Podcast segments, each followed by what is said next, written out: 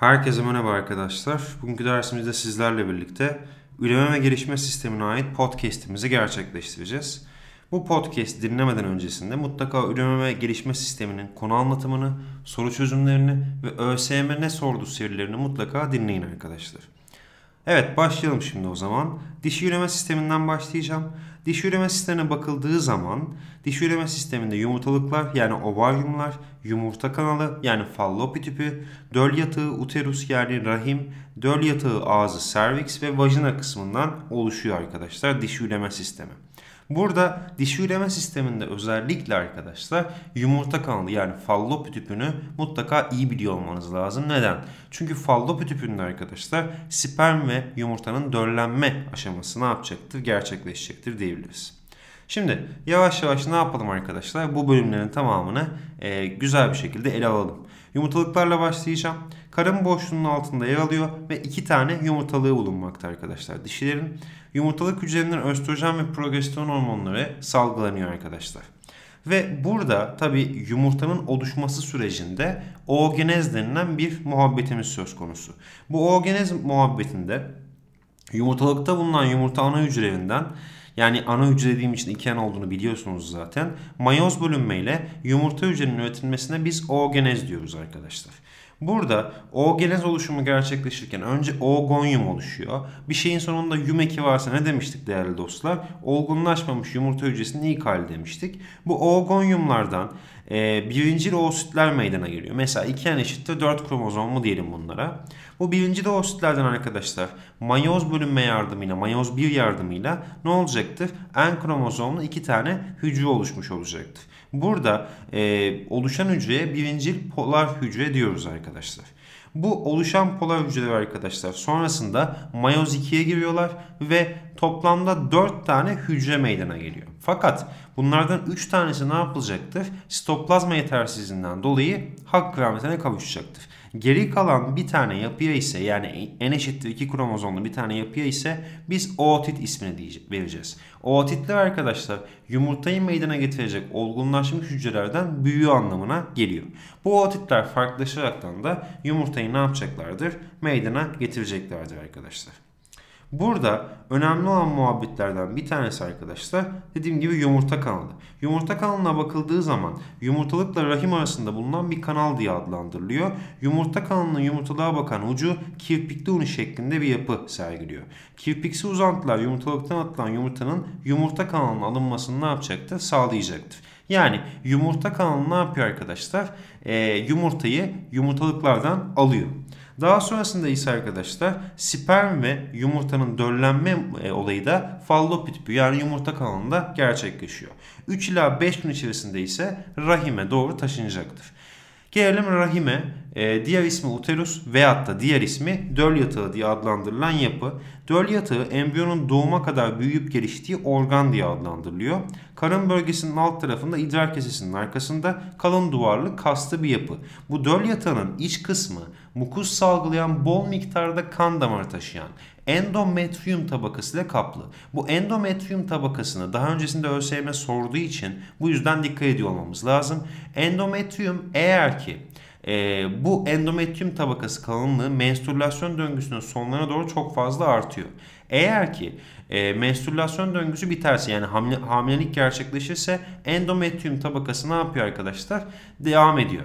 Fakat menstrülasyon döngüsünde hamilelik gerçekleşmezse eğer ki o zaman her bir menstrülasyon döngüsünde buradaki e, damarların patladığını göreceksiniz. Ve adet döngüsü dediğimiz arkadaşlar e, bir olayla ne yapılacaktır? Dışarı atılacaktır bu tabaka. Bu yüzden endometrium tabakası önemli bizim için.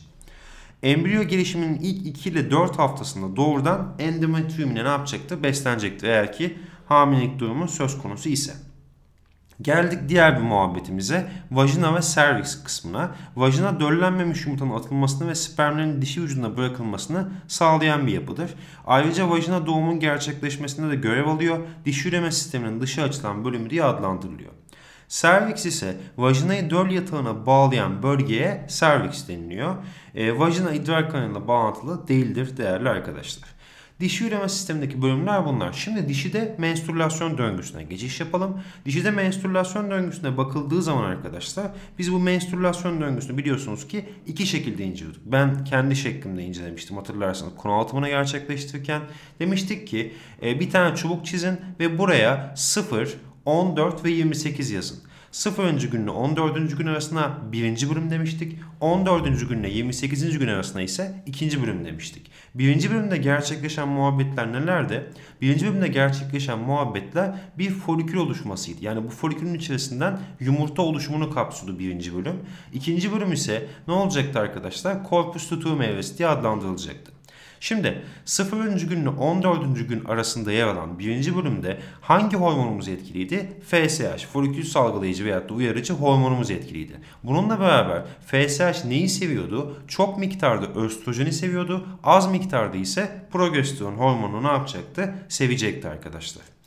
Daha sonrasında ise FSH ne yapacaktı? Görevli yerine getirecekti. Yani folikülleri ne yapacaktı? Olgunlaştıracaktı.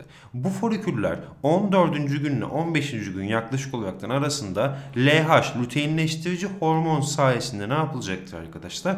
Folikülden yumurta şeklinde ayrılacaktır. Bu yumurta nereye taşınacaktır arkadaşlar? Tabii ki de fallop tüpüne doğru gidecektir. Oradan ise döllenme yardımıyla ne yapacaktır arkadaşlar? Ee, döl yatağına geçiş yapacaktır. O zaman 14. günde LH hormonunun pik etmesine yani yükselmesine biz ne diyeceğiz? Ovülasyon diyeceğiz arkadaşlar. Ovülasyon çok ama çok önemli arkadaşlar. 14. günde olduğunu ve LH hormonu etkisiyle gerçekleştiğini mutlaka bilelim arkadaşlar. Peki 14. günle 28. gün arasında ise ne demiştik arkadaşlar biz? Tabii ki de corpus luteum evresi diyoruz biz buna. Corpus luteum neyi seviyor peki? Yani corpus luteum ne peki bu arada? Corpus luteum folikülden yumurta atıldıktan sonra folikülün kalan kısmına biz sarı cisim diyoruz. Bu sarı cisim arkadaşlar corpus luteum diye adlandırılıyor aynı zamanda.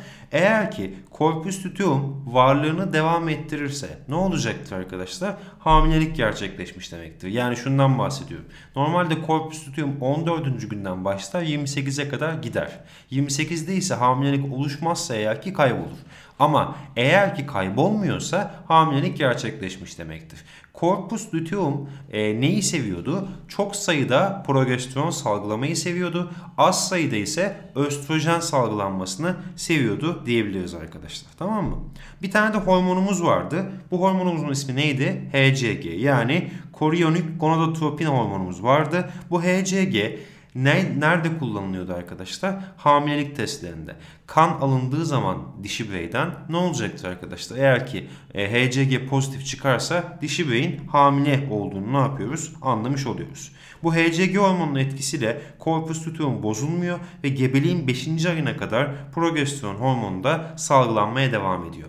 Yani hem kendi yapısını bozmuyor hem de çok sevmiş olduğu progesteronu ne yapıyor? Salgılatmaya devam ediyor. Burada eğer ki menstrülasyon evresinde yumurta döllenmezse 14 gün içerisinde korpus luteum bozuluyor. Bu sırada korpus luteum bozulduğu için en yakın arkadaşı olan progesteron salgısı da ne yapacaktır? Düşmüş olacaktır. Döl yatağın iç duvarı yani endometrium tabakası da menstrülasyon döngüsünde eğer ki döllenme olmazsa bozulacaktır ve kan ile dışarı atılmış olacaktır. Evet bu şekilde menstrülasyon döngüsünde kodlamış olduk. Ha bir de şunu söylemekte fayda var. Endometrium tabakası birinci bölümde yani o kodlamıştım ya 0 ile 14. güne birinci gün demiştim. 14 ile 28'i ikinci gün demiştim ya. 0 ile 14. gün arasında endometrium kalınlığı ne olacaktır? Az olacaktır. Ama 14 ile 28. günlerde arasında menstrülasyon döngüsü daha sonlara yaklaştığı için endometrium kalınlığında ne yapacaktır? Artış gösterecektir değerli arkadaşlar. Gelelim erkek üreme sistemine. Erkek üreme sistemine bakıldığı zaman arkadaşlar testisleri göreceğiz ilk başlangıçta. Testisler erkek eşey bezli olan testisler bir çift ve testis torbasında yani skrotumda bulunmakta. Testislerin temel görevi ne peki? Hormon salgılamak ve erkek üreme hücresi olan spermlerin üretilmesinde sağlamaktır arkadaşlar. Şimdi testisler arkadaşlar ne yapılacaktır? Doğumdan önce veya doğumdan hemen sonrasında testis torbasına ne yapacaktır arkadaşlar? İnecektir. Çünkü vücut 36,5 santigrat derece olduğu için bunların çalışmasını etkileyecektir. Her testis içerisinde kıvrımlı seminifer tüpçükleri yer alıyor. Bu seminifer tüpçüklerin arkadaşlar görevleri neydi? Bunların içerisinde seminifer tüpçüklerin içerisinde dağılmış olan bir Leydig hücresi var. Leydig hücresi de arkadaşlar testosteron salgılanmasını sağlıyor. Leydig hücresi tek başına mı yapıyor bunu peki? Hayır. Lüteinleştirici hormon yani LH ile birlikte testosteron e, hormonu salgılanmasını sağlayacaktır. Ayrıca seminifer tüpçüklerin içerisinde ne vardı arkadaşlar? Sperm ana hücresi bulunmaktadır. Bunlar da neyi oluşturacaktır tabii ki? Sperm hücresini yani en kromozomlu sperm hücresini oluşturacaklardır. Pardon. Şimdi spermatogeneze bakalım birazcık da. Spermatogenezde ilk aşama ne? Spermatogonyum. Spermatogonyum ne peki? O farklılaşmamış ve olgunlaşmamış spermlerden her birine biz spermatogonyum diyoruz. Büyüme ve gelişmeyle beraber arkadaşlar ne olacaktır? Birincil spermatositler meydana gelecektir. Mayoz 1 ile arkadaşlar bu iki en kromozomlu birinci spermatositler en kromozomlu iki tane ikinci spermatosite dönüşecektir. Daha sonrasında mayoz 2 meydana gelecek ve 4 tane en kromozomlu spermatitler meydana gelecektir. Bu 4 tane en kromozomlu spermatitler farklılaşma ile beraber sperm hücresini ne yapacaktır? Oluşturacaktır diyebiliriz arkadaşlar. Bunları unutmuyorsunuz. Bunlar bizim için çok fazla önemli. Şimdi Burada e, gelişmekte olan spermatitler arkadaşlar seminifer tüpçükleri ne yapıyorlar? Terk ediyorlar ve buradan epididymis kanalına geçiyorlar. Yani ilk başlangıçta bizim spermin olgun, e, olgunlaşma sürecinde ilk başlangıçta seminifer tüpçükler vardı. Sonrasında ise olgunlaşan yavaş yavaş olgunlaşan spermler neye geçiyor? Epididymis kanalına geçiyor ve burada 20 gün bekledikten sonra farklılaşaraktan e, ve hareket döllenme yeteneği kazanaraktan sperm adını alıyor. Yani spermin tam anlamıyla oluşması hangi kanalda diye sorarsa ÖSYM epididymis kanalını alacağız arkadaşlar. Seminifer tüpçüklerin arkadaşlar içerisinde hangi yapılar var bir de? Sertori hücresi adını verdiğimiz spermlerin beslenmesini ve korunmasını sağlayan yapı bulunmakta arkadaşlar. Şimdi olgunlaşmıştı en son spermler. Bu olgunlaşan spermler nerede olgunlaşmıştı? Spermadan alan yapılar neredeydi arkadaşlar? Epididymis kanalında. Olgunlaşan spermler tekrardan başka bir yere göç edeceklerdir. Bunun da ismi vaz deferens kanalı. Vaz deferens kanalı arkadaşlar en son spermlerin uğradığı yerdir. Vaz deferens kanalı idrar kesesi üzerinden dolanaraktan spermlerin üretraya taşınmasını sağlayacaktır. Spermler de üretra tarafından ne yapılacaktır? Dışarıya atılacaktır. O zaman ilk başlangıçta muhabbet nerede gerçekleşiyor? Seminifer tüpçüklerde. Daha sonrasında epididymis kanalına geçiyor spermler. Sonrasında ise e, olgunlaşan spermlerde vaz deferans kanalına geçip en sonda üretradan dışarı atılacakmış. Bunu da mutlaka mutlaka bileyelim. Tipik bir sperma, sperma bakıldığı zaman akrozom, çekirdek, mitokondri denilen arkadaşlar yapıları bulunmakta. Akrozom denilen yapı ne yapıyor? Yumurtanın arkadaşlar zarını delmek için sindirim enzimleri içeriyor. Yani akrozom denilen yapıda ne varmış? Sindirim enzimleri varmış arkadaşlar. Çekirdeği var kendine özgü ve kendine özgü mitokondrisi var. Niye mitokondrisi var arkadaşlar? Çünkü mitokondrisi arkadaşlar bu vatandaşların hareket etmesini sağlıyor. Bir de kendine özgü tabii ki de hareketi sağlayan kamçısı da bulunmakta arkadaşlar. Yine e, erkek üreme sisteminde yardımcı bezler de bulunmakta. Burada yardımcı bezlere bakıldığı zaman prostat bezi gibi, seminer kesecik gibi, Cooper bezi gibi yardımcı bezlerimiz bulunmakta. Burada erkek üreme sisteminde yardımcı bezler spermin hareketini kolaylaştırma ve beslenmesini sağlayan seminal sıvıyı ne yapıyor arkadaşlar? Oluşturuyor. Prostat bezi ise hafif bazik olan sıvısı spermlerin bulunduğu ortamın nesini sağlıyor, nötralleşmesini sağlıyor. Böylece prostat spermin yumurtayı döllemesi için uygun bir ortamda hazırlıyor diyebiliriz. Ve son olaraktan penis kısmına geldiğimizde ise çiftleşme organı diye adlandırılıyor. Sperm yardımcı bezlerin salgılandığı seminal sıvı ve idrar penis yardımıyla ne yapılacaktır? Dışarı atılacaktır. Şimdi döllenme aşamasına geldik. Döllenme aşamasında e, burada spermler ve yumurta arkadaşlar ne yapılacaktır? Döllenme aşamasını gerçekleştirecek. Peki nerede döllenme gerçekleşiyordu? Yumurta kanalında döllenme gerçekleşiyordu. Yumurta kanalında sperm ve yumurta ne yapıyor arkadaşlar? Birleşiyor ve döllenme reaksiyonu gerçekleşmiş oluyor.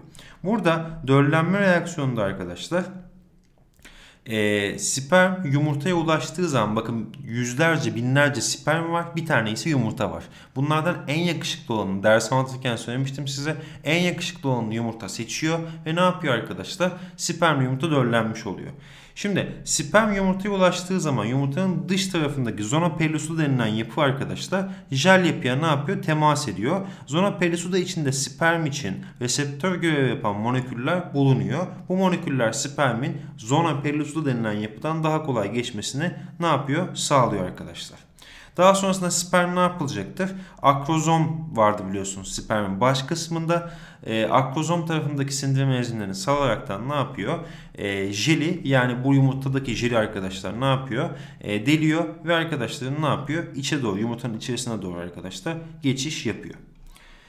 Şimdi bu kısma kadar konuştuk. Dişi üreme sistemini konuştuk, erkek üreme sistemini özetlemiş olduk. Şimdi ise cinsel yolda bulaşan hastalıklara bakacağız. Cinsel yolda bulaşan hastalıklara bakıldığı zaman AIDS en başta yer alıyor. AIDS'e bakıldığı zaman arkadaşlar kazanılmış bağışıklık yetmezliği sendromu diye adlandırılıyor ve HIV virüsü etkendir buna. HIV virüsü bir RNA virüsüdür. Çok kolay mutasyona uğrayabiliyor. Bu e, AIDS arkadaşlar bulaşıcı ve öldürücü bir hastalık diye adlandırılıyor ve AIDS'in şu anda günümüzde tedavisi yok. Sadece daha fazla yaşamayı sağlıyor. Yani yaşatmayı sağlay sağlayabiliyoruz. Biz neyle? İlaçla yaşatmayı sağlayabiliyoruz. Burada e, özellikle en fazla kan yoluyla bulaştığı için arkadaşlar cinsel yolda çok fazla ne yapıyor? Bulaşıyor diyebiliriz arkadaşlar. Hastanın bulaşması kan yoluyla cinsel temasla anneden bebeğe de geçebilen bir yapıya sahip. Doğumda veyahut da emzirme sırasında gerçekleşebiliyor. Şimdi burada Diğer bir hastalığımız frengi. Frengi bakteriyel bir hastalık arkadaşlar. Bakteri yüzde girdikten bir süre sonra e, dış üreme organlarında yara oluşuyor. Ayrıca baş, boğaz, kas ağrısı, saç dökülmesi, lenf bezlerinde büyüme, kilo kaybı da yapıyor. Burada e, frengi mikrobu kana karışıp hayati organlara, sinir sistemine, karaciğer, böbreklere de ulaşabiliyor ve zarar veriyor arkadaşlar. Frenginin tedavisi var. Bu yüzden erken teşhis her zaman çok fazla önemli. HPV'ye geldik. Human Papilloma virüs diye adlandırılan bir virüsümüz var arkadaşlar. Bu da genital bölgede enfeksiyona sebebiyet veriyor. HPV kadın ve erkekte çok sık görülüyor. Bu da bir virüstür. E, virüs cinsel ilişki sırasında ne yapıyor? Kişiden kişiye geçiş yapıyor arkadaşlar. Genital bölgede veya anüs etrafında sayıları büyüklükleri değişen sihirler oluşturuyor bu hastalık. Tedavisi var. Yine erken teşhis çok önemli burada da. Hepatit B'ye geldiğimizde ise hepatit B arkadaşlar kan yoluyla ve çok sıklıkla yakın temasla bulaşabiliyor. Derideki bir çatlak açık yarayı temas eden bir damla kan ya da tükürük bile hastalığın bulaşmasında etkili olabiliyor. Hepatit B virüsü karaciğer dokusunu oluşturan hücreleri ne yapacaktır? Tutacaktır. Yani karaciğeri etki edecektir arkadaşlar. Bu hücreler zamanla fonksiyonlarını ne yapamaz? Yapamaz hale gelecektir. Bu yüzden hepatit B arkadaşlar aşısını mutlaka yaptırmak zorundayız. Şimdi geldik diğer bir noktaya. Büyüme ve gelişme. Büyüme ve gelişme ise şunu göreceğiz büyüme ve gelişmede. Zaten biliyorsunuz anlatmıştım konu anlatımını dinlemişsinizdir zaten. Büyüme ve gelişmede arkadaşlar biz yumurta ve spermi dölledik. Döllendikten sonrasındaki evrelere bakacağız. Bunlara da biz gelişim basamakları diyoruz. Gelişim basamakları segmentasyon, gastrülasyon, farklılaşma ve organogenes şeklinde 3'e ayrılıyor segmentasyonuna başlıyorum. Segmentasyona baktığımız zaman yumurta ve spermin döllenmesi sonucu oluşan zigotta birbirini izleyen hızlı mitoz bölünmeler gerçekleşiyor ve hücre sayısı artıyor. Bu bölünmeler zincirine segmentasyon diyoruz. Segmentasyonda bakın sperm ve yumurta döllendi. Döllendikten sonra oluşan yapı iki en kromozomla zigottur. Zigoz, zigot ard arda mitoz bölünmeler geçirerekten ikili blastomerli, dörtlü blastomerli, sekizli ve 16 blastomerli evre oluşturacaktır. Daha sonrasında dut veya incir görünümünde oluşan yapı ise morla diyoruz. Bakın tekrarlıyorum. Zigot e, mitoz bölünmeler geçirerekten ikili, dörtlü, sekizli, on altılı, otuz ikili vesaire blastomerli evre oluşturacaktır. Bundan sonrasında ise dut veyahut da incir görünümlü morula evresi görülecektir. İşte morula evresine kadar geçen süreye biz segmentasyon diyoruz. Burada morula evresindeki kütle ile zigottaki kütle birbirinin aynısı değildir. Neden? Çünkü ard arda mitoz bölünme gerçekleştiği için ne olacaktır? Zigottaki kütle arkadaşlar morulaya göre daha fazla olacaktır. Çünkü bölünme esnasında ben ne de harcıyorum? Enerji de harcamış oluyorum bu yüzden. Evet bundan sonraki aşama ise arkadaşlar Morla'dan sonraki aşama ise arkadaşlarım ne olacaktır? Artık gastrülasyon evresine giriş yapıyoruz demektir. Gastrülasyon evresinde ise arkadaşlar Morla'daki e, o çok fazla çekirdekli hücrelerin arkadaşlar ne yapılması? Dışa doğru çekilmesi olayına biz blastula diyoruz. Blastula evresinden itibaren ne olacaktır? Gastrülasyon yani ikinci evremiz oluşacaktır. Burada gastrülasyonda blastula denilen arkadaşlar e, kenarlara doğru çekilmiş hücreler topluluğunun orta kısmına blastospor diyoruz arkadaşlar. Biz bu da ilk ağız diye adlandırılıyor. Burada bulunan blastula kısmının aşağı kısmından yukarıya doğru taşınması yardımıyla ne olacaktır? Gastrula boşluğu açığa çıkacak ve gastruladaki ilk ağız da açığa çıkacaktır arkadaşlar. Unutmuyorsunuz bu önemli. Tamam. Şimdi bundan sonrasında ise e, gastrülasyondaki evre neymiş o zaman? Gastrülasyonda blasto denilen bir boşluğumuz var. Şey blasto denilen bir yuvarlak kısmımız var. Buradaki hücreler ne yapıyor arkadaşlar? Kenarlara doğru çekilmiştir. Orta kısmına arkadaşlar ne diyeceğiz? Blastosol diyeceğiz. Ve e, blastodaki hücre arkadaşlar ne olacaktır?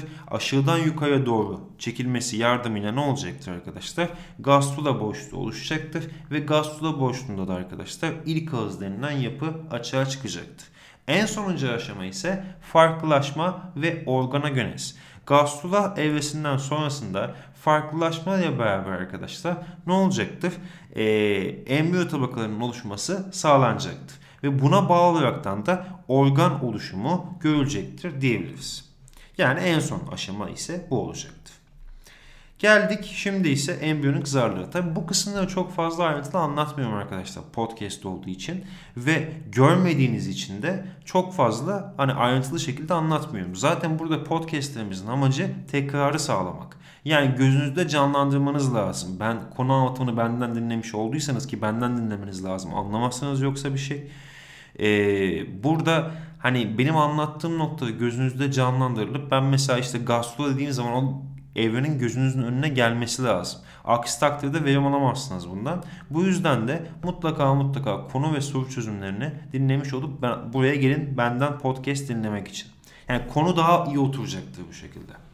Geldik embriyonik zarlara. Embriyonik zarlara bakıldığı zaman arkadaşlar insan embriyosunun gelişmesi sırasında embriyoyu korumak, gaz alışverişini düzenlemek, beslenmeyi sağlamak ve oluşan atıkları uzaklaştırmak için embriyonik zarlar oluşturulmuştur. Burada ilk başlangıçta amniyona bakalım. Amniyon en içte bulunan embriyonik zardır. Bu zarın oluşturduğu kesi içerisinde amniyon sıvısı yer almakta. Amniyon sıvısı ne yapacak? Embriyoyu darbe ve sarsıntılara karşı hem koruyacak hem de embriyonun kurumasını ön, e, engelleyecektir. Vitellus kesesi. Bu kese biliyorsunuz anlatmıştım konu anlatımında. İnsanlarda çok fazla değildi. Neden? Çünkü bunun yerine arkadaşlar Vitellus bizde e, körelmişti ve yerini ne almıştı? Plezenta almıştı. Embriyo plezenta aracılığıyla ne yapıyordu? Besleniyordu. Bu yüzden Vitellus miktarı bizde azdı.